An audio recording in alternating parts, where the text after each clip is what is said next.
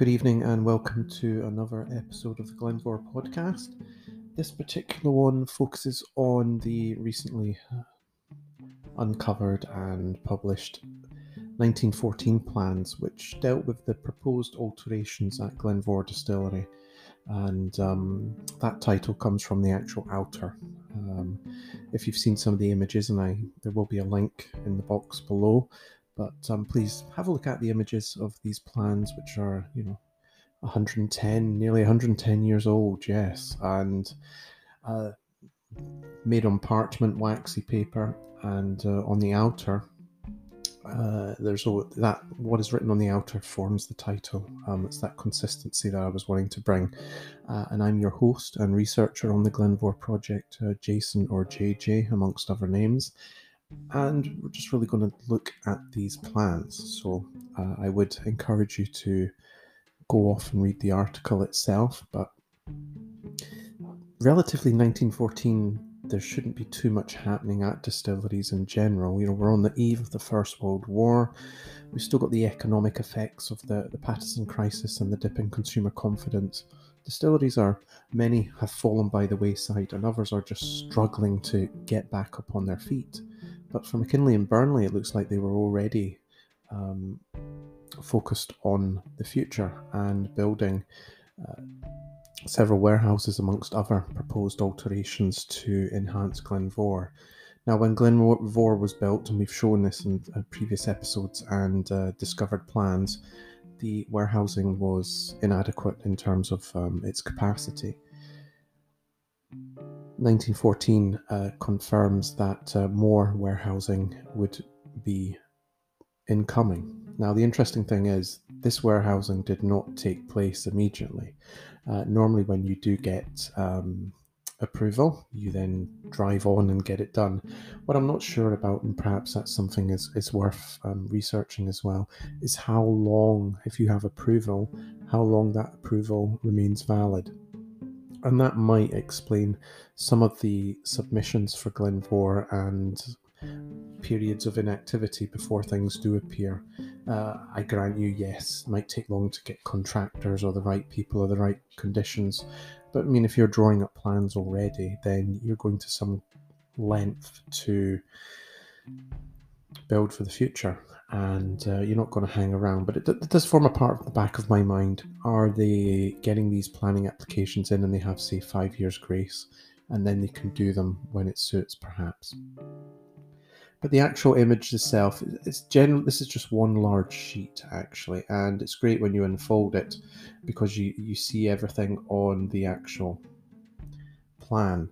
Uh, there's a hand drawn um, overhead of the site map, um, which shows you the land around it, its situation in Telford Street, uh, the hotel, um, which is infamous um, in regards to Glen Albyn, which was just across the road. But we get a sense of the layout of Glen Mhor. The production buildings have not changed much at all. Uh, the warehousing is interesting on this 1914 plan because it seems to indicate that from the original block that we know was definitely in place by the end of the 1890s, there seems to be an, an additional two warehouses plus uh, the two coloured in red, which would be these 1914 plans. Now, those uh, are warehouses, I'll do this backwards 8, 7, 6, and 5. Um, we have 1 to 4 accounted in that block at the bottom of the site.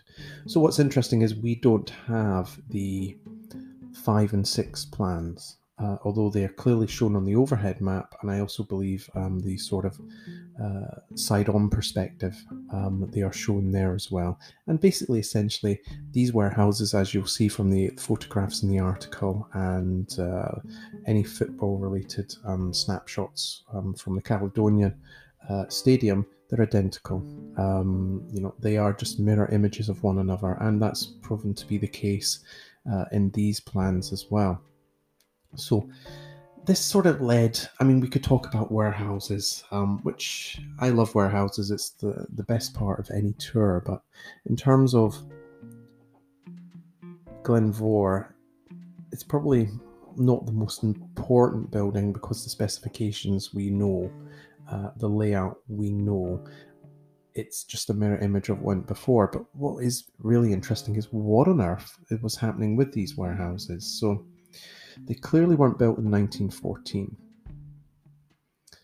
And we do know that the recent uh, distilleries of Great Britain and Ireland publication, um, I think the Glen Mhor article is dated from 1924, and that mentions nine warehouses, which I have explained in another article. But um, if you count the Glen Mhor warehouses from any of the imagery, um, aerial overhead shots, you'll only ever see eight warehouses. And the reason for that is the largest, longest warehouse was only half its size when it was built and then they snuck in an extension to make it the size we we we saw until its closure.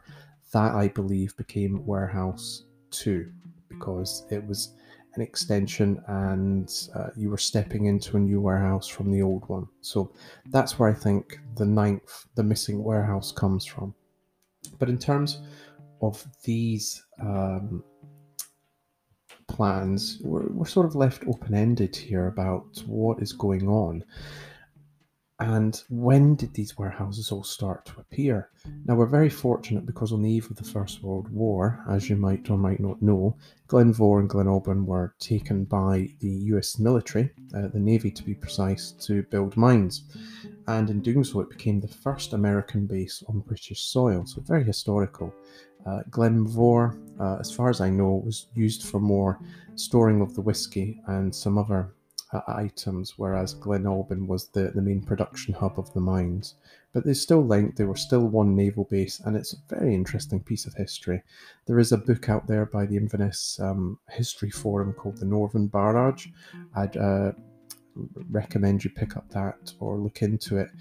And that's what we have done here because, you know, the military are the military, you know, they're very efficient, they're very precise. If you're taking over uh, a site to be a base, you're going to have plans, you're going to have proposals, and you're going to have records.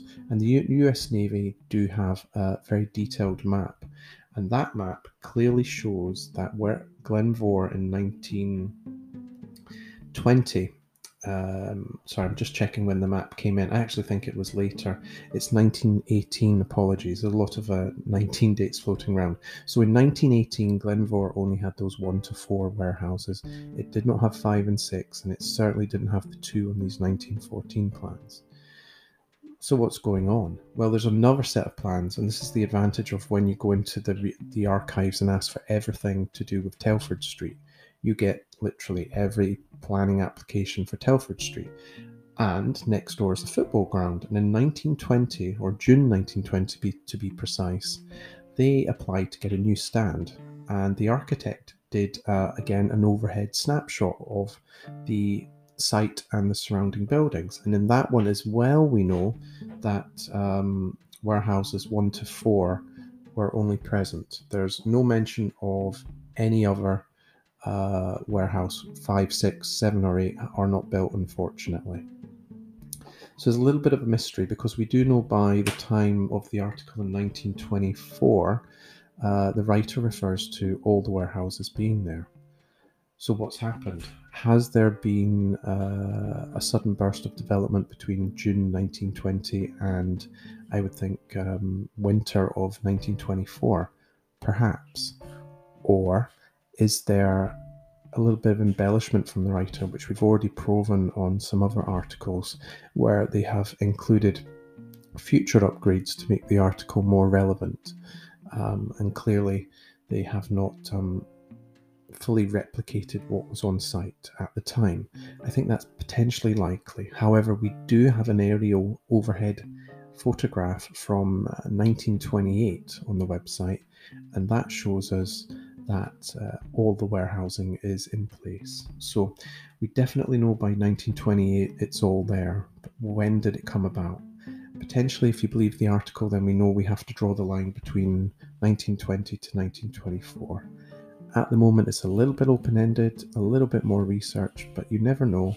If we keep going, you will uncover something which perhaps will give us a more precise date. But it just goes to show you what a bunch of uh, warehouse plans can do, what it can open up, and it's just another interesting twist on Glen Mhor and uh, one that I am determined to get to the end of.